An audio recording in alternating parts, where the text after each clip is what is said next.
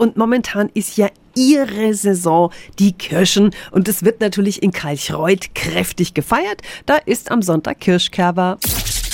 365 Dinge, die Sie in Franken erleben müssen.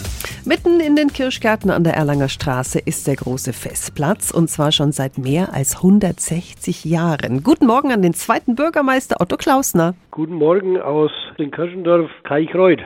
Herr Klaus, es gibt da ja eine Sage, wie die Kerber entstanden ist. Äh, was sagt die denn? Die sagt, dass der König Max von Bayern mit seiner Gemahlin 1855 in Kaichreuth war und Kirschen gepflückt hat und dann gesehen hat, was das für aufwendige Arbeit ist und angeblich seit damals hat er dann heute die Erlaubnis gegeben, eine Kirschenkirchweih zu feiern. Ja, Gott sei Dank.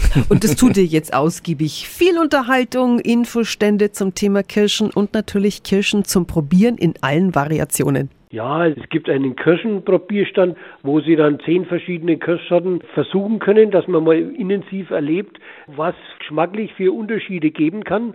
Kirschseko-Verkostung gibt's. Kirschenmännle gibt's natürlich auch. Das wird auch angeboten. Oh, Kirschmännler, Kirschseko, lecker.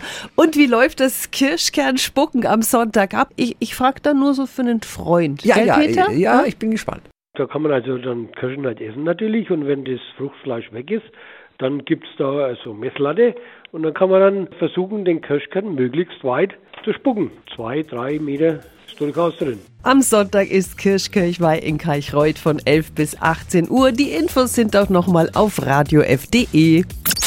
365 Dinge, die Sie in Franken erleben müssen. Täglich neu in Guten Morgen Franken um 10 nach 6 und um 10 nach 8. Radio F.